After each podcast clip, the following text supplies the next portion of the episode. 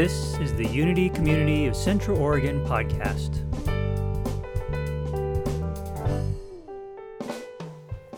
Good morning. Wow. I'm a little taller than Claire. Claire, can you give me an assistance? Or we'll really be in trouble. How's that? Thank you. Between Iraq and Afghanistan, I had the LASIK surgery. And so I could see because the stuff they give you when you're, the goggles you wear, if you have to wear glasses under them, they're not worth much. So I said, I'm going to get LASIK surgery so I'll have better goggles. But it doesn't correct for aging. So I have reading glasses. I mean, there's some things that you just can't correct through surgery, and it's body's age, you know.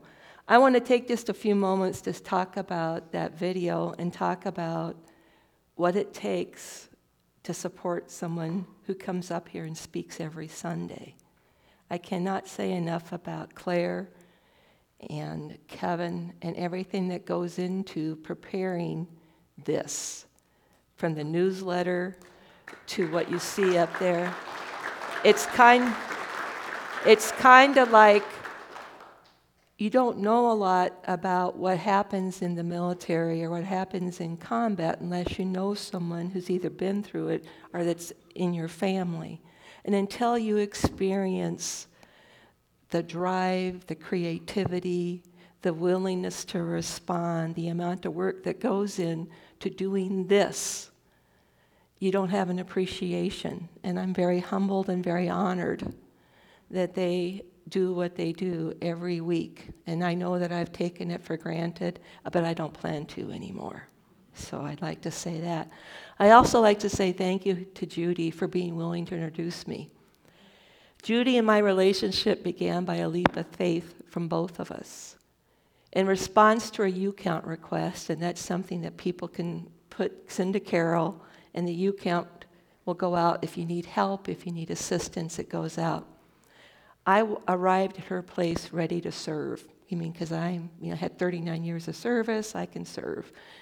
I was ready to help her walk her dog, do whatever she needed as she was recovering from hip replacement surgery. Now imagine my surprise, me being task-oriented, there to serve, when during the course of our first meeting, she says to me, who would have thought that through my vulnerability, I get to meet new people and have new friends. I went, whoa, I didn't sign up for this, you know. That was my reaction inside, because you don't share that out loud, you know. But that was my reaction. I was struck by her comments and her courage. Her courage to acknowledge that she needed help and to reach out to total strangers. In that moment, I was given a gift. The possibility to create a relationship, to have a friend. In that moment, Judy became one of my heroes. Asking for help and being vulnerable is very hard for me, but Judy did it, and she was my hero. Benay Brown states, vulnerability sounds like truth and feels like courage. Truth and courage aren't always comfortable, but they're never weakness. Judy, aided by the encouragement of her biggest cheerleader, Unity prayer partner, Carol Fox, made a choice that was uncomfortable. She asked for help. Vulnerability and in that moment, and to ask for help, not only changed her life, but it changed mine. It is spirit in action. Love of self, it is dynamic, love of another, and love of life. Before I begin my talk, as Judy mentioned, I do am part of the cleaning crew, and I did help her with her laundry and those kinds of things. So I have some housekeeping items, okay? And first, I want to draw your attention. I've placed a chair with a rose on it. It's an empty chair with a rose. As was mentioned, I served in the armed forces. If you were to go to any dining hall, any VFW, any moose lodge, you would see an empty chair with a plate in front of it. The chair and the meal are for those service members that were killed in combat, a training event, combat training, or a life event. Their bodies are no longer here, but we hold a place for them. I practice this tradition when I present. I keep a place for those I've mentioned, but I expand it for those who couldn't be here today, whether it be because of illness, vacation, work, or any reason they're not here to be physically present. While you may not be able to be here, this sanctuary, this moment, this community holds a place for you. And that's important. Secondly, I believe that this sanctuary is a sacred, nurturing space that encourages those of us who enter to embrace all we are. Now think of that. You enter, it's a sacred place for us to embrace who we are.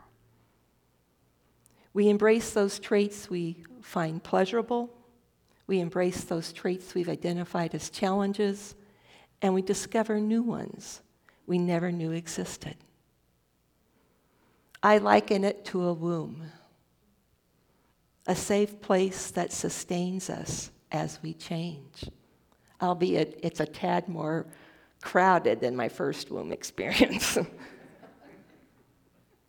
It's a comfort knowing that those of us here and those of us watching and those who will watch later are one in spirit. We all possess different gifts, and what we're doing is trying to figure out what they are. We're doing the best we can each day and each moment to live our lives. Lastly, the content expressed here is not reflective of any organization I belong to or have been affiliated with.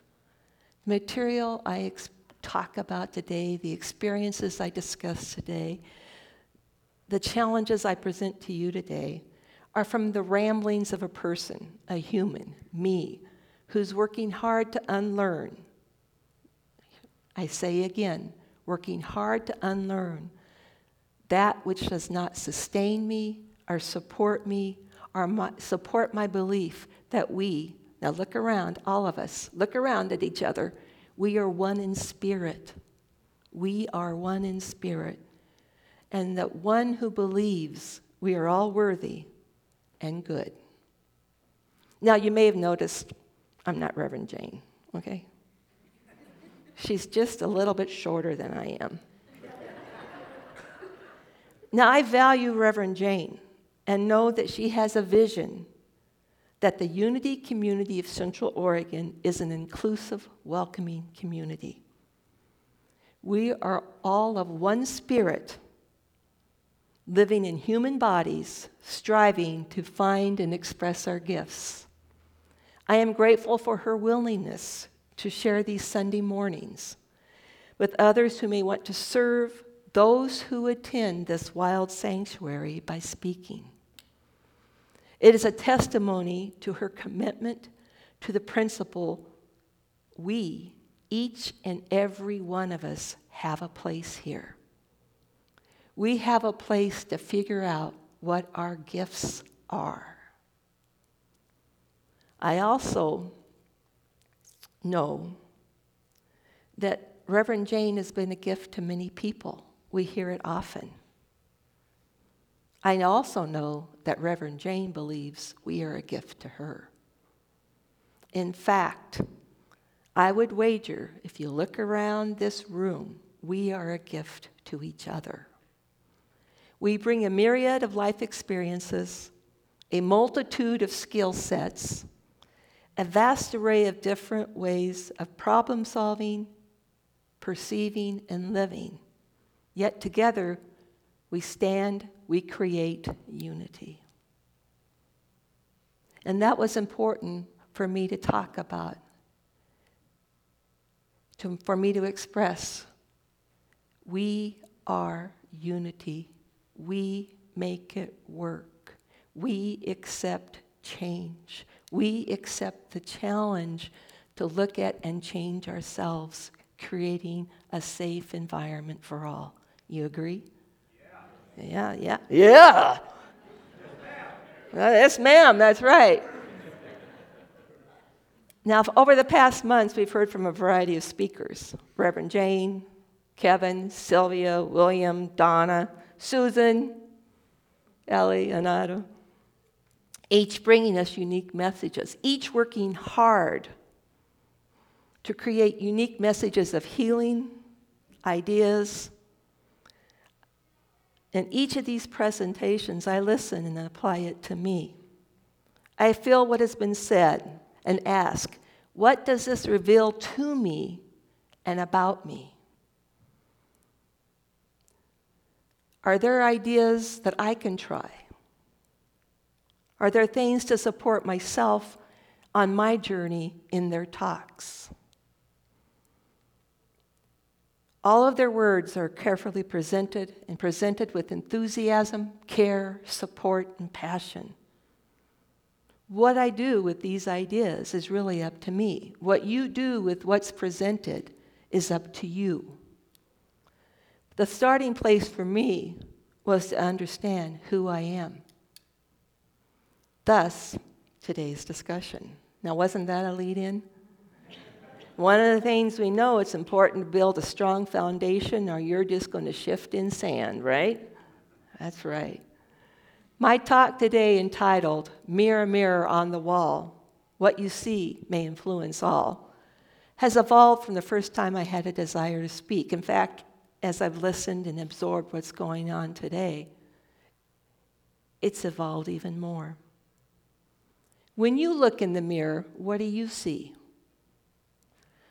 A quote from Mother Teresa states, "In the final analysis, it is between you and God." I paraphrase it to say, in the final analysis, it is between you and the divine. When you look in the mirror, since we are all of spirit and we are all of divine, do you see the divine? Do you see spirit? Whose voice do you hear? Remember when I said the content of today is from a person who, get this, is unlearning over all of these years, unlearning what I've told has been important. What I told what has been important to achieve, succeed, what it is to be important, and what it is to wear to make sure you look important. Now, I want you to know my dogs barked at me when they saw me in these clothes. They said, wear your irrigation boots. Where they did. They said, we're not letting you out of this house. You can't go out in public like that. And I did all that I could not to come in here looking like a Great Pyrenees. Because, you know, if you have Pyrenees and wolfhounds, shed happens. And so I made sure I, saran wrapped all of my car inside so I wouldn't come out looking like a Great Pyrenees. But anyway. So who do you see? When you look in the mirror, I'm unlearning what I've been told is important. Who are you? I'm not asking what you do for work. I'm not asking what you do for play. I'm not asking for what you do in service. I'm asking you, who are you? Judy talked about a lot of things I've done. 39 years in the military. I worked in corrections. I worked in social services. I did a variety of things. That tells you what I'm capable of. It doesn't tell you who I am. It's like an occupation is like a set of clothes. And what we know about what we see in each other, when you see me, may not be what I see in me. So that's what's important. We need to go back to, when you look in that mirror, who do you see? There's a quote by Joanne Didion, and I love it, and I often smile when I read it. She says, "I've already lost touch with a couple of the people I used to be. And think about that. I've already lost touch. Thus, in the present moment, on March 26th at 11:10, is that what it is? Who are you? Who are you? Are you satisfied with what you see? Will you ever be satisfied? Does what you see in the mirror influence your perception of your life? Do your thoughts and feelings about your reflection impact the events in your life? I believe that what we experience and who we see in the mirror does. We all have had events that were joyful, like you get to come to Unity, you get to be part of a community that supports each other, the birth of a child. There are lots of things that are joyful, but there's lots of things that are challenging. It's human nature to cling to the positive and resist that which is challenging. You see, in response to these events, we develop preferences. We develop beliefs about what we think the world is, about ourselves, about others. By holding on to these, we create an illusion. We influence our present moment. We end up not experiencing the here and now. Now take a moment and think about the past 72 hours. That would put you back about Thursday, right? If I'm correct. Did those hours unfold like you thought they would? Were there any surprises? Were there any things that were always the same? In response to those events, did you ever think, I'm not going to do that again? Oh, she's always like that. Why did that person cut in front of me? You know, these statements are indications that we're not living in the present moment. We have brought a past event into the present. We are not letting go. We're not open to new possibilities. Our thinking is the hardest thing to change. It's the most rigid part of us to change. Now let's take a moment to look, to review many ways we change. Kevin, would you do me okay. Now, audio-visual is always important. I happen to enter, what's a kernel without a laser, you know? Where's my red one? And then you go one more, Kevin, and then I can come back to this one. Okay, very good. All right, can we go back to the other one? All right. I maybe stated the obvious, but you notice my body changed. Now, I may take a leap and say, you know what, chances are, as you've aged, your body's changed. We may have feelings about our bodies, but we do recognize that our bodies change, right? Would you has your body changed since you were a little kid? Yeah, we've grown, we've changed clothes, we've had to do different things. We may experiencing different actions, successes, and reactions to who we are. Now, this picture right here, see that smiley face? Now imagine, here I am. Now I know Reverend Jane, one of her things says, do you remember the belief that children are born of sin? Well, I want to point out by about 18 months, there I was in a garden, an orchard, with both hands eating an apple, okay? So maybe that's when sin started for me. I don't know. But I can tell you, can you imagine my mother? I'm the fourth child. And every day, guess what I would do? And sometimes she couldn't find me. Guess where she found me? Dragging my chair out. I walked early, like at 9 months. And so I was pulling my chair. I'd eat that. So sometimes she was exasperated with me. So do you think I might remember that? No, I might remember that. Now, this is my older brother. There was 4 of us. Now, here he is, 11 years old, 12 years old. And guess who he has in his basket? Now, as an older sibling, did you ever have your younger ones hang out with you? Were you excited about it? No.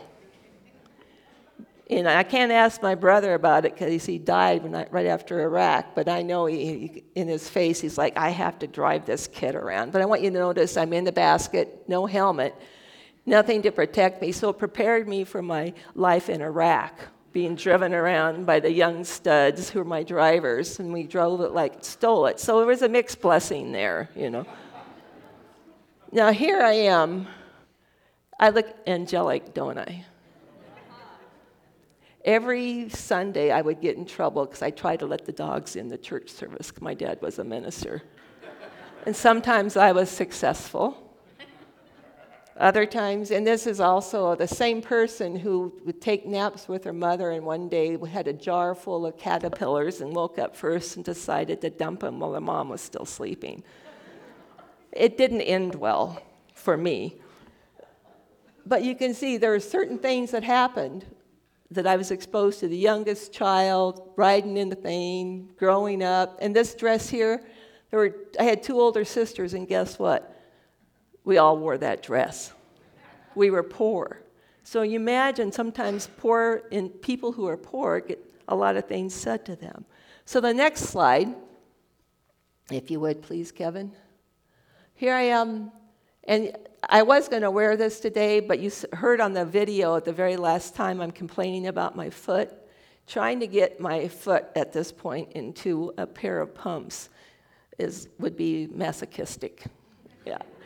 And so if you want to see me in this, please come to Deschutes Memorial Garden on Memorial Day. I'll be giving the Memorial Day speech again. And here I am in that, and those are, this was when I was a colonel. Here I am in Afghanistan. I was a dual carrier. Who knows what a dual carrier is? Not a disease, okay? A dual carrier, you'll see my pistol and you see my rifle. So that means on my body armor, I carried the basic load for both weapons, in addition to the plates, in addition to the first aid. So it was about 140 pounds. And every day I'd have to put that on. And it kind of got hot sometimes in Afghanistan. It kind of got hot in Iraq. I mean, I have a picture of me in Iraq that was 135 degrees. Now, you also, one of the things that was in the bio in the newsletter but not mentioned today is I challenged the military's policy against gays, lesbians back in 1993. And if you ever have a chance to read the history, that was under the first President Bush, and then Clinton came in, made it worse for us. But I managed to successfully challenge it. I was a captain then, and then how many years later, 93 to 2016, when I was medically retired, I went from captain to major to lieutenant colonel to colonel. And you know, I don't do closeted very well. And so I never hid, and I never made, I never did. And so imagine all that body weight, all those years that I had to hear about gays, lesbians, bisexuals, all of those things you get subjected to when people don't know who you are. But yet, if they were close to me, they knew me. The people who served in Iraq, if Major Slater is on Zoom, or Sergeant Marnie, who was my driver, they knew. If they asked me, I wasn't going to not tell you. And then this, of course, is me with one of my goats. That's Chili Baden. And see his smile? He's a buck. And I just took him out of the does. So he's feeling quite proud of himself. And that's my life nowadays. And so if you take, that's good, Kevin, thank you.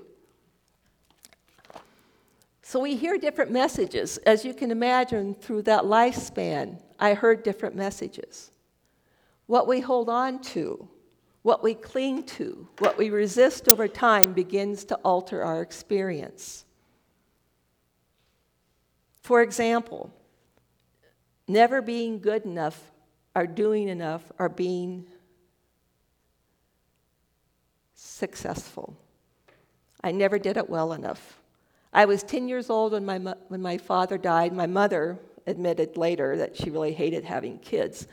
So when he died, she decided it was her chance to get involved in the community. She happened to be a teacher, but she's also a very brilliant woman. She became president of the Nebraska Mental Health Advisory Board, which meant she was gone almost one evening a week for years, and several weeks in the summer. And she was also a teacher, so she had continuing education requirements. Any teachers in here? There are certain things you have to do to keep your licensure. So she was gone a lot. And at that age, we were poor, so I was already working in a home for elders in the kitchen. But when I heard she was coming home, I cleaned the house. I tried to make it spotless, and I believed it was. But every single time she came home, guess what? She found one thing. One time it was a pea in the dish drain. I failed to clean the house well enough. The scenario was repeated over and over and over again. Looking back at that young age, I knew then I couldn't do things well enough, no matter how hard I tried. My dad had died, my mom was gone, I better rely only on myself. If I wanted my meals to be cooked, my clothes to be washed, if I wanted to get ready for school, my gosh, I better do it myself. Years later, I still never thought I could do enough. It drove me into service, and it wasn't service above self, it was service in place of self. So where do you find that balance, that service becomes an expression of self? You quit putting yourself aside and you embrace service. Now take a moment and think about preferences. Do you have preferences? About how do you organize your kitchen? What happens if I were to come in and move everything in your kitchen? Yeah. Because you go automatically to the drawer where the spoons are without thinking. Guess what? You're not in the moment. Think about, do you organize your office? Is there a way you like the light switches to go on and off? The house that I bought, some of them are the opposite. And you know what? I have to be in the moment if I'm going to switch on those light switches. We all possess preferences. Preferences set up the moment. Preferences, we find ways to support these preferences, these beliefs about the world, beliefs about ourselves. They impact our life. An example of what happens when we allow and reinforce these preferences. Now think about it. Has anybody ever had a sprained ankle, back spasms, broken leg, broken bone? Have any of, no, yes? Anything where you've had an injury. So as you go through that, you walk differently. You may use your arms differently. You may experience the world differently. You experience the pain. You move to avoid the pain. You do it long enough, and guess what? You tolerate the pain long enough. And when you start to heal, you don't not only treat the injury, but you have to treat the parts of your body that overcompensated while you were in that pain. Hold on to your preferences long enough, and they can shrink your world. Now, with this COVID situation where everybody isolated, I was quite comfortable with that. I had deployed 4 or 5 times and been by myself. Everything was the same. It became a way that wasn't a challenge for me. The challenge for me might be to be around people. You know, Annie Lennox has a thing in her song, "Dying is easy, it's living that scares me to death." Being alone was easy. I mean, I look at what I had for company, and they're, yeah. Oh, I'm sorry, Jane. I'm going. We cannot solve our problems with the same thinking that we use to create them. That's what Albert Einstein said. This quote had a profound impact on me. I decided I needed to change. Given this epiphany, I recognized that I must first look at self. As I grew, I realized that all of us were doing the best that we could, and I began to forgive myself and others. At Unity Community of Central Oregon, it is known that we as individuals change. Look around, how blessed we are to be in such a meeting, such a community of people who recognize this. In fact, our first commitment as members is to pledge to see and treat community members and other attendees as part of my spiritual body. If I'm triggered, I look at myself. Those are preferences. Reverting back to my old ways is kind of easy at times. I don't know if you've ever done that. I choose to recognize that these old beliefs can be a problem. And what a great thing. We have an opportunity to be part of this organization, to forgive others and ourselves, to learn to be like the sun rising and setting. I see miracles every day. Look around and see the miracles in your life. Being able to change is a miracle. To start anew, a gift. In closing, Deborah Brody said it best. Seeing a miracle will inspire you, but knowing you're a miracle will change you. Thank you.